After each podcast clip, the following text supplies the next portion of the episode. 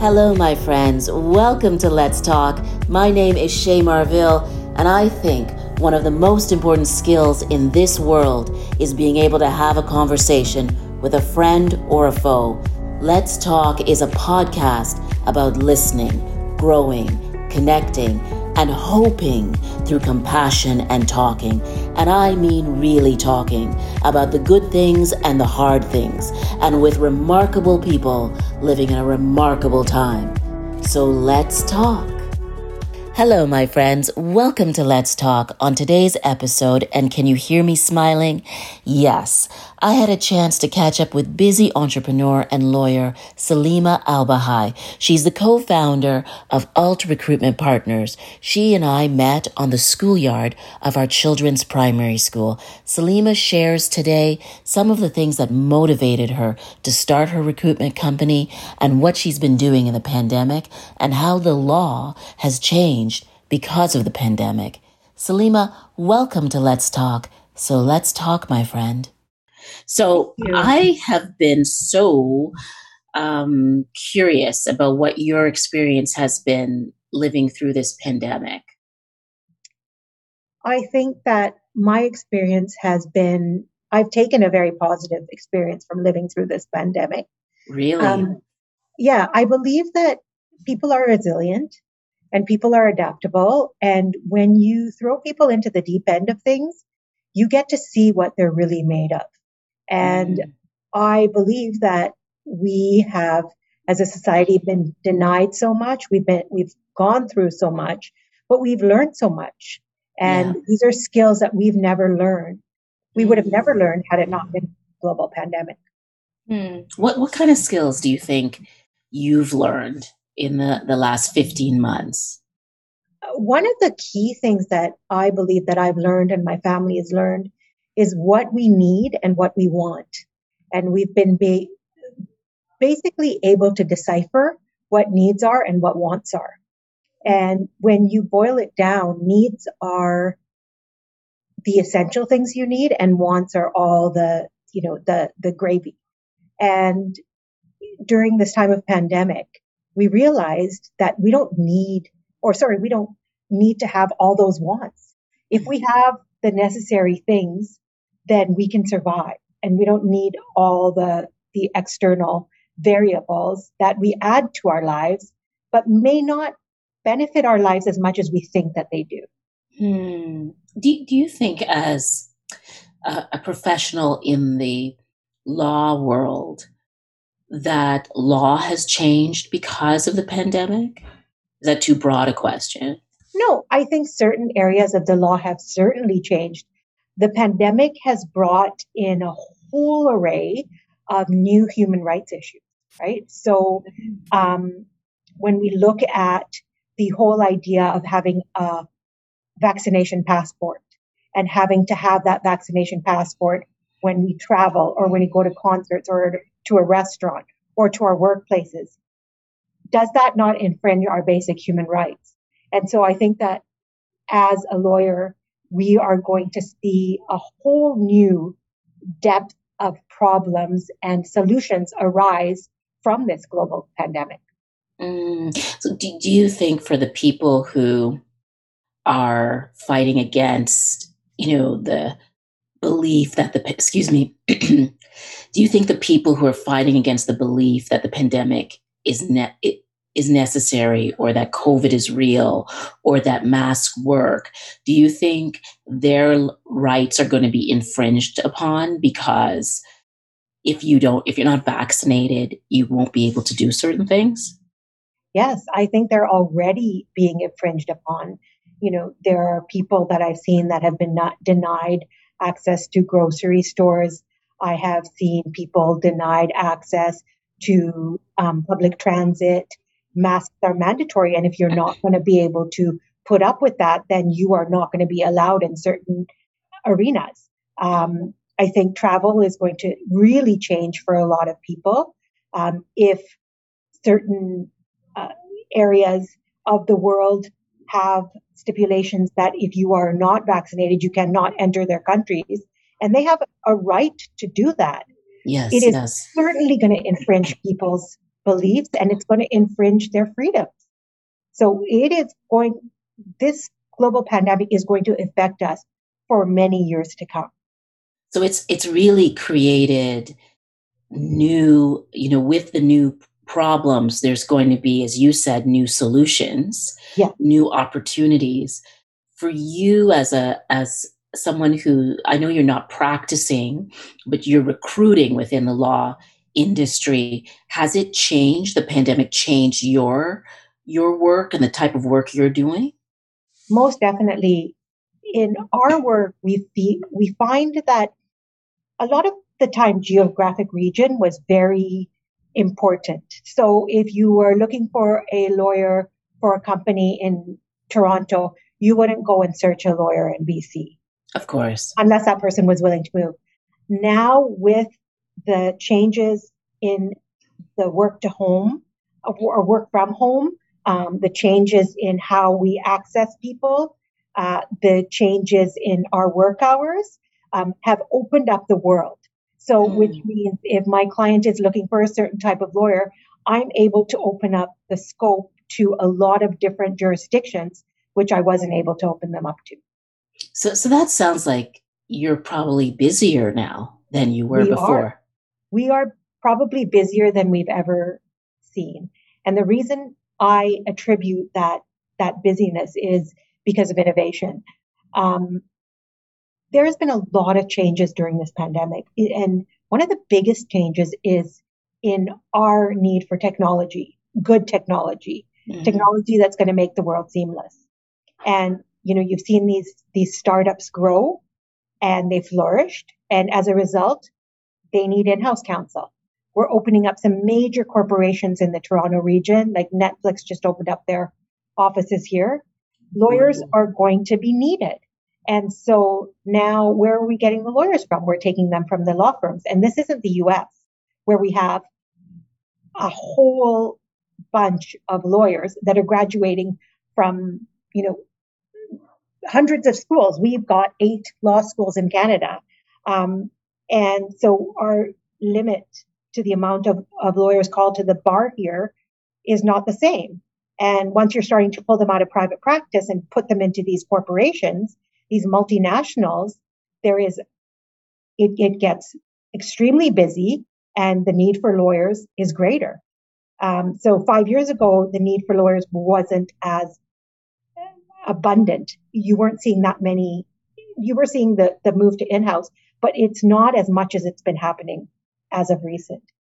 I, I am I am sort of amazed by this and I'm smiling because I remember being on the um, like in the schoolyard with you with because our daughters uh, went to the same sc- grade school together when you were just thinking about creating your your firm yeah and and not certain that there was going to like how much work there was going to be and now here you are and you you you were already i mean your company was already up and running for 5 years before this pandemic so yes. you are so well situated Absolutely. to i'm just i'm marveling at it salima i'm so happy for you because i think this is really this is really quite extraordinary because like you're so your company is so well placed now to address this, but it's something you never could have imagined.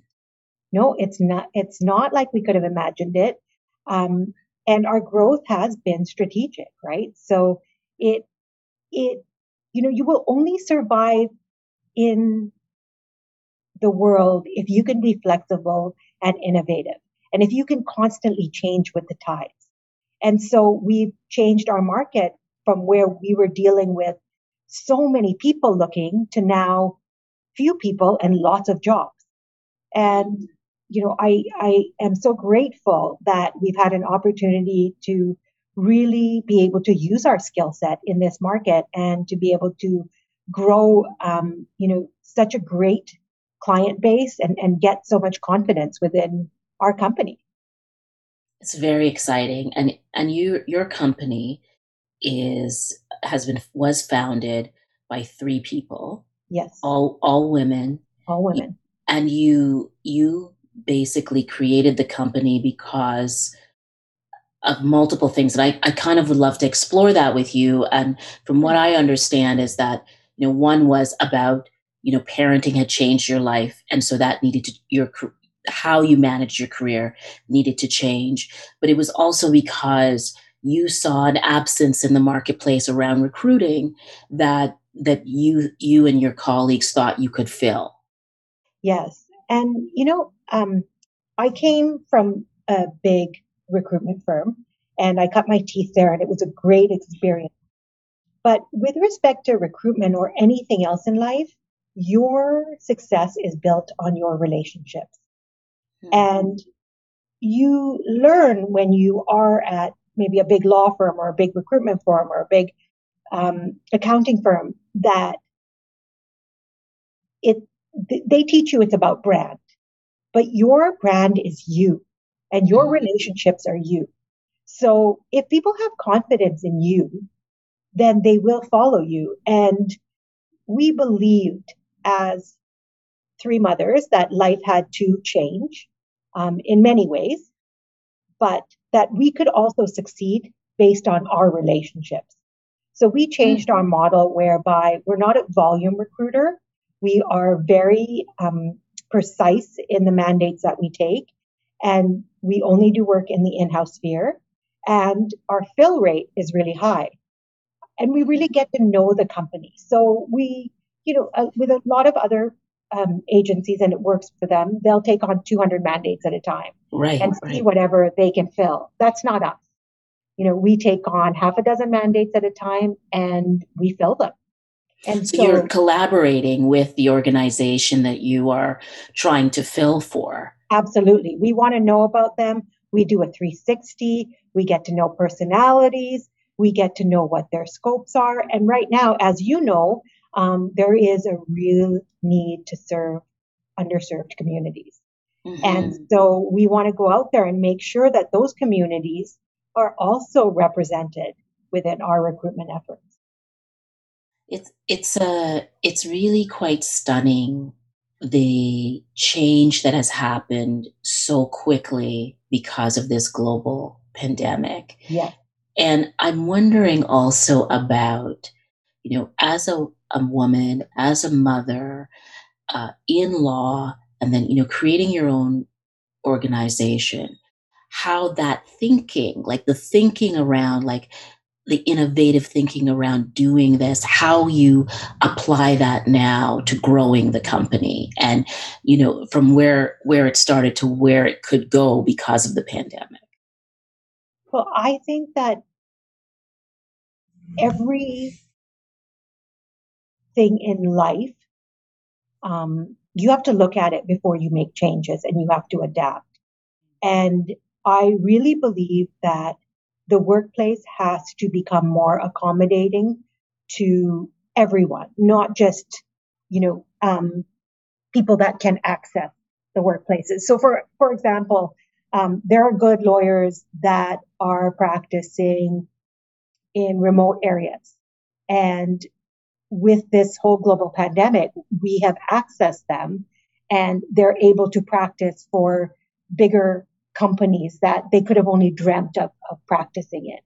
So the innovation has resulted in um, in in the, that scope and and people being more accessible in any way that they possibly can be, where that wasn't an, an issue before, or that was an issue before. Also, um, we have also found that for women, you know, I left practice when I had a young child because I couldn't make or, you know, oh, thinking about going, I was a litigator, thinking about going, having a young child and, you know, being in the, the court systems and being, you know, in my firm all the time. That wasn't the life that I wanted. Um, and, and law at that time was very much about FaceTime. So, you know, the associates got in the office really early in the morning and they left after the last partner left because that was important. Yes. Um, and with this global pandemic, that has changed. Women are now able to stay at Bay Street firms because they don't have to get ready in the morning, rush and drop their kids to daycare, you know, get hop on the train, get to work, hop back to get their child for six o'clock, um, and and have that stigma. Well, she left early. Mm-hmm. It's now really changed, and it's opened up a lot of doors for women that may not have been able to become partners on Bay Street. I also find that the legal world has changed because they've lost so many women. They've opened up counsel positions and um, career associate positions. So if you don't want to become a partner, you're not sort of up and out. You are able to say, I just want to become a, I just want to be a career associate and I just want to be a counsel and I don't want to become a partner. And that has resulted in way more diverse or, or alternative arrangements within the workplace. You can see lawyers now working part time at firms, lawyers working part time at companies, doing a desk share arrangement where that really wasn't such a big option before we went into this pandemic. Yeah, I think the pressure on female lawyers to uh, become partners and to to follow a certain template that nobody ever fully uh, articulates, but is very clear uh, to you. I think that prior to the pandemic was was you know being pushed, and but but not the way it has been because of the pandemic and necessity has changed everyone's life. Do, do you do you think that do you think that being a woman and being a person uh, with a very diverse background, um, a person of color, do you think that influences how you practice and how you recruit? Yes, it most definitely practice influences how I practice and how I recruit. Um, I think that you know, and and I try to instill this in my children. You don't know people's story, and so you only see one side of it, right? And people always have a story, and you need to listen to it because from that story comes a lot of depth and experience that you can't get from a piece of paper or resume. And sometimes when I identify a good candidate, um, and and maybe they're not stellar on paper, um, right. I call them, and when I really deeply listen to their story, I realize they've got a lot of different experience that may not be everything you know this downtown law firm is looking for, but maybe something for a smaller firm or a smaller company that can benefit that company in the long run. Mm-hmm. Um, I and I think that I see that because, you know, when I first came to Canada, I came here as a refugee, and for my parents, I saw so many doors shut just based on the fact that they were of color, mm. and nobody wanted to hear their story. Hmm. And so, you know, when you open up and you actually get to know someone and you listen to their story, we're not so different. And no. we have certain powers and credentials and emotions that can lead us to just as successful of a path if we're given the opportunity to do so. This the story of your family's um, immigration to Canada. Yeah. It, you know, it's it's quite extraordinary. And do you think that that having that story in your bones, having that as as part of your origin, that allows you to kind of push boundaries and say, you know, if you hear no, you kind of say, well, it's no, but it doesn't mean I'm going to stop. Or does it make you fearful because of what you know, because of, of knowing what you, what it's like to live without? It I think it's a, it, that's a really good question, and I think it's a little bit of both. Um, sometimes I really want to push boundaries, but I'm also very careful because the fear, the PTSD that you mm-hmm. feel like sometimes I can revert to, you know, when I was in grade school and how I was treated.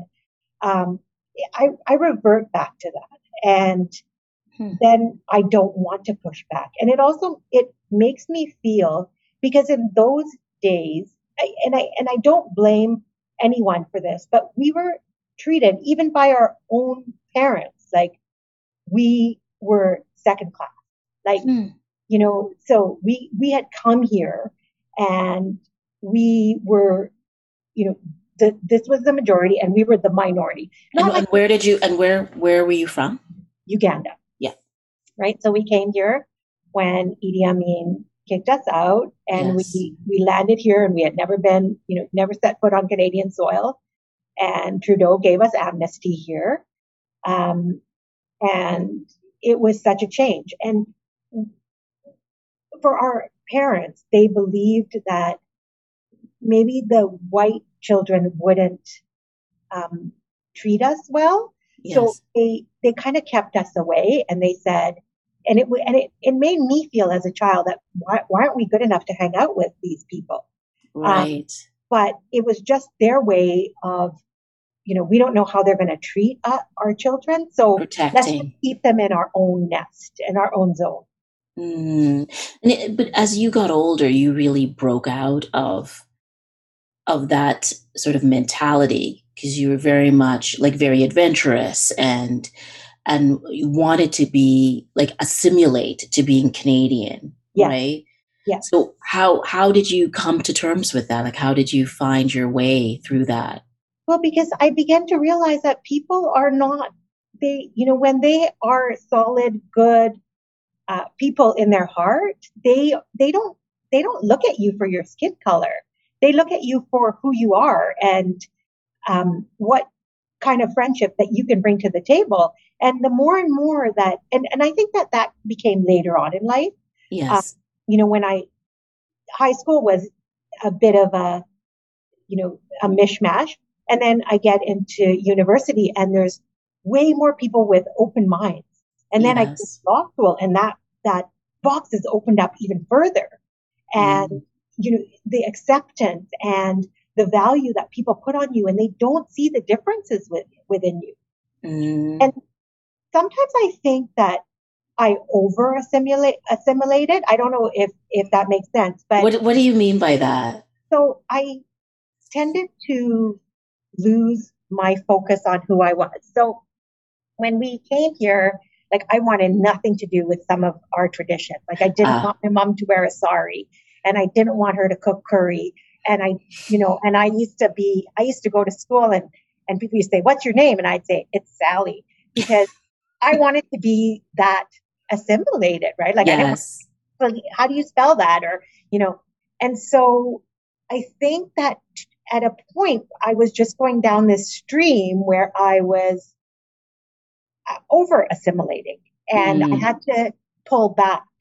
And I think when I see my children, they yes. try to do the same thing, right? So they they try to to be they think by showing that they are not a minority that it'll be easier for them to belong.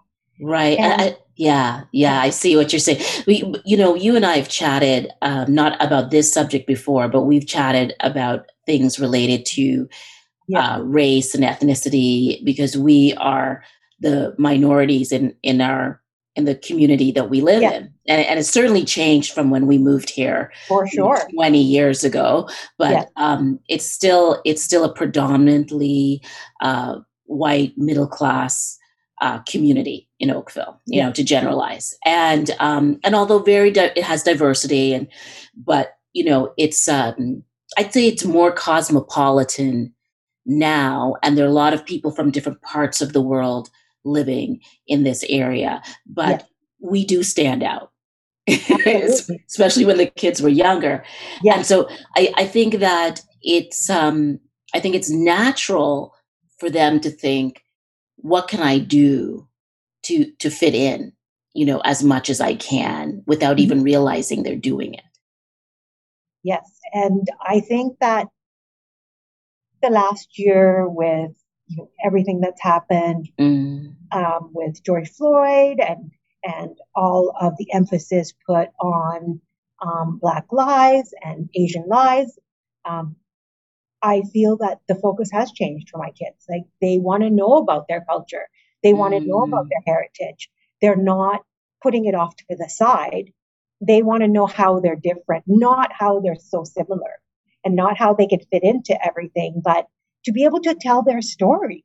Yes. And I remember when my youngest daughter came home one day and she said, Yes, this woman came in and she talked about how she was on a boat and she was a refugee. And I said, I'm a refugee.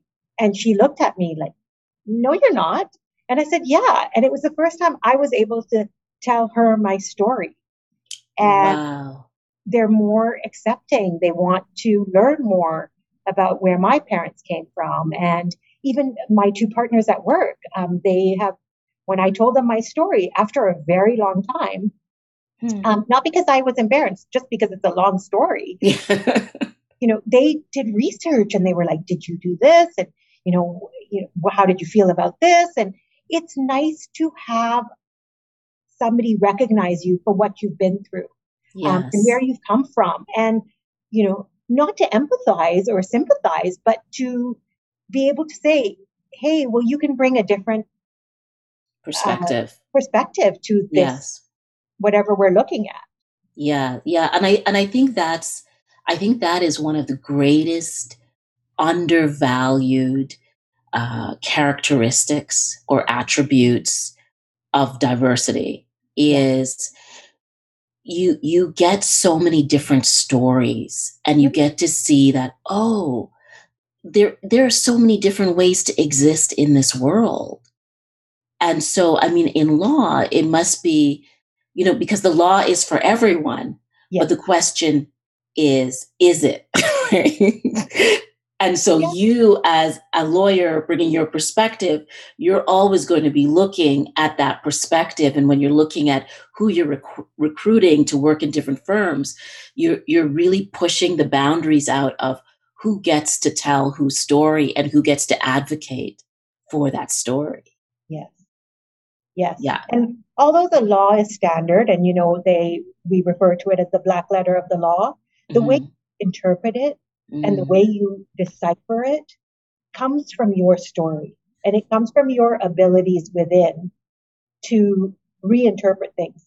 The law was written a long time ago in many, many um, arenas like the constitutional law, the Indian Act. It's time for us to reinterpret it. And um, that comes from how you view it. So, you know, the way now I was always taught um, the police were there to protect us. And we looked at the police as there to protect us. And with everything that's happened in the last year, we also have learned about the abuse of power. Yes. Um, and so we, you have to look at things from two streams. You can't look at them through one lens. And I think that that makes people too dependent on, say, the police or the government. If you don't question authority, then it's mm-hmm. just abuse of power can happen. Um, mm. And and that certainly has to change. Um, but that uh, oh, you're you're giving me chills because you you said something just now. You said that your story is the lens in which you interpret the standard. Yes. That that's a very powerful that's a very powerful statement because I think the way we, like, part of why we're struggling with some of the issues around law enforcement and how um, Black people are treated yeah. and and minorities and visible visible minorities are treated um, and and and vulnerable groups are treated by the police yeah. is that it always seems to go back to well the law says Yes. As though the police are not interpreting the law and interpreting people's behavior through their own story. Absolutely. Absolutely.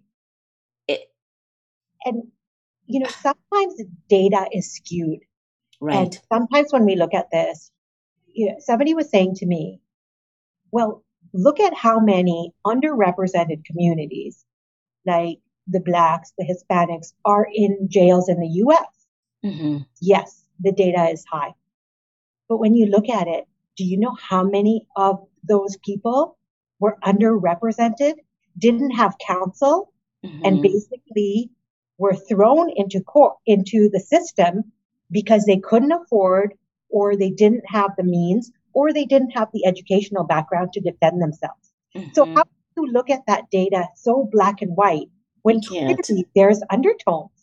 Totally, right? totally. There's, I mean, there's a there's a great uh, podcast. I think it's called Serial, and it's about you know the relationship between the court system, law enforcement, and you know social services, and how you know how people sort of have to negotiate yes. their way out of a problem. And if you do not have those skills or you don't have a support system around you, you can actually negotiate yourself further into further trouble.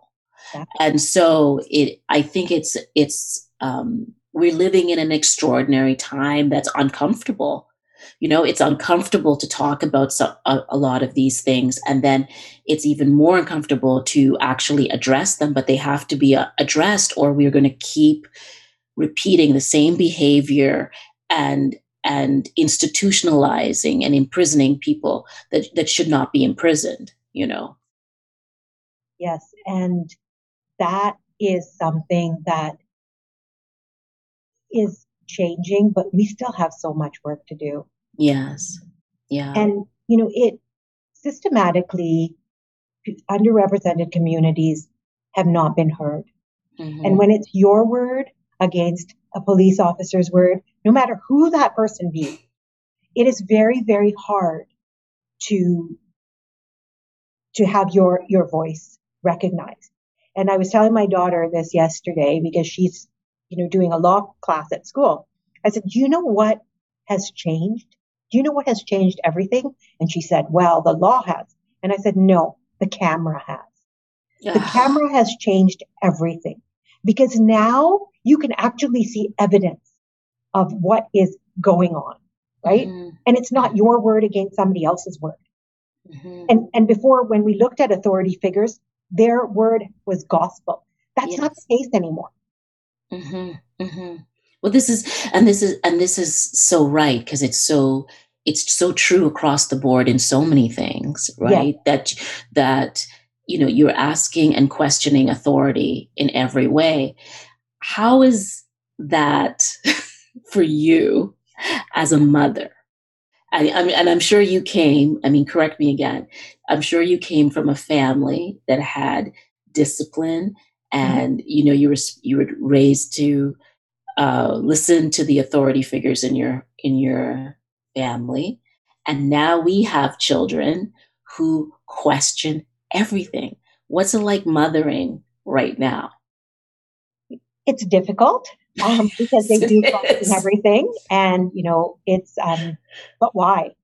Um, but I would rather have that yes. than children that are docile and that take everything um, at, on its word because yes. the last thing that I want is for my children. Um, and like I said, like I ra- was raised in a very disciplined home. I was taught never to question authority. I was taught never to question elders. Um, and that didn't really benefit me in life. Mm. I think that there were certain areas in my life where I faced racism and I faced sexism and I never questioned it um, because of you know how my parents had taught me and i don't want my girls to go through the same thing i want them to be able to say that is not appropriate i want them to be able to advocate for other groups and say that is not the way you treat other people mm-hmm. um, because if we make them you know disciplined and make them live in a box they are never going to be completely free and they are never going to be able to express what they tr- totally feel. And those are important things. Um, so hard in hard in the short run, but good for them in the long run. Oh, I couldn't. You know what? You said it perfectly, and I couldn't. I could not agree with you more. As challenging as it is to raise children who challenge you, yeah, I do think when they learn what it is to do it, you know, respectfully and and you have to work things through. I think that teaches them how to operate in the world. And I like you, there are have been there have been so many times, you know, when I was younger where I didn't feel like I could challenge authority. Or for me, when I did challenge, I I lost a lot. Yes. And I think and and some of those things you shouldn't have to lose. You shouldn't have to it shouldn't be a risk to tell the truth. No. And so I do think it's really good that our kids and so many of our kids are are talking about these hard things and and are challenging us and challenging the system. Uh, you know, we're going to be really exhausted by the end of it, yeah. but, but hopefully they're going to be very strong human beings. Absolutely, and they have to be in this world. They have to be. Um, if they if they sit in the sidelines, they will never truly be happy. They mm. need to start to have a perspective. They need to have a position. Yes. And you know, when my daughters take a position on something, I say to them, you need to be able to defend that position. Mm. If you're mm. not able to defend it, it's like sand through a sieve. It's just going to go through any position that you take, you have to be able to defend it. Mm-hmm. Yeah, and and and and be willing to to keep defending it or change it when you discover new information. Right? Yeah, yeah. You are so courageous in the work you do and how you mother. I'm a great admirer and fan of yours, and uh, I feel very lucky that we met uh, at at our our kids' school in the schoolyard, and so I'm very grateful. Thank you for joining the conversation. We are growing an amazing community here at Let's Talk. Please share the show. Make sure you're subscribing and keep talking. And you can always reach out to me at coachshaymarville.com or on Instagram at shaymarville. Let's talk. Let's keep talking.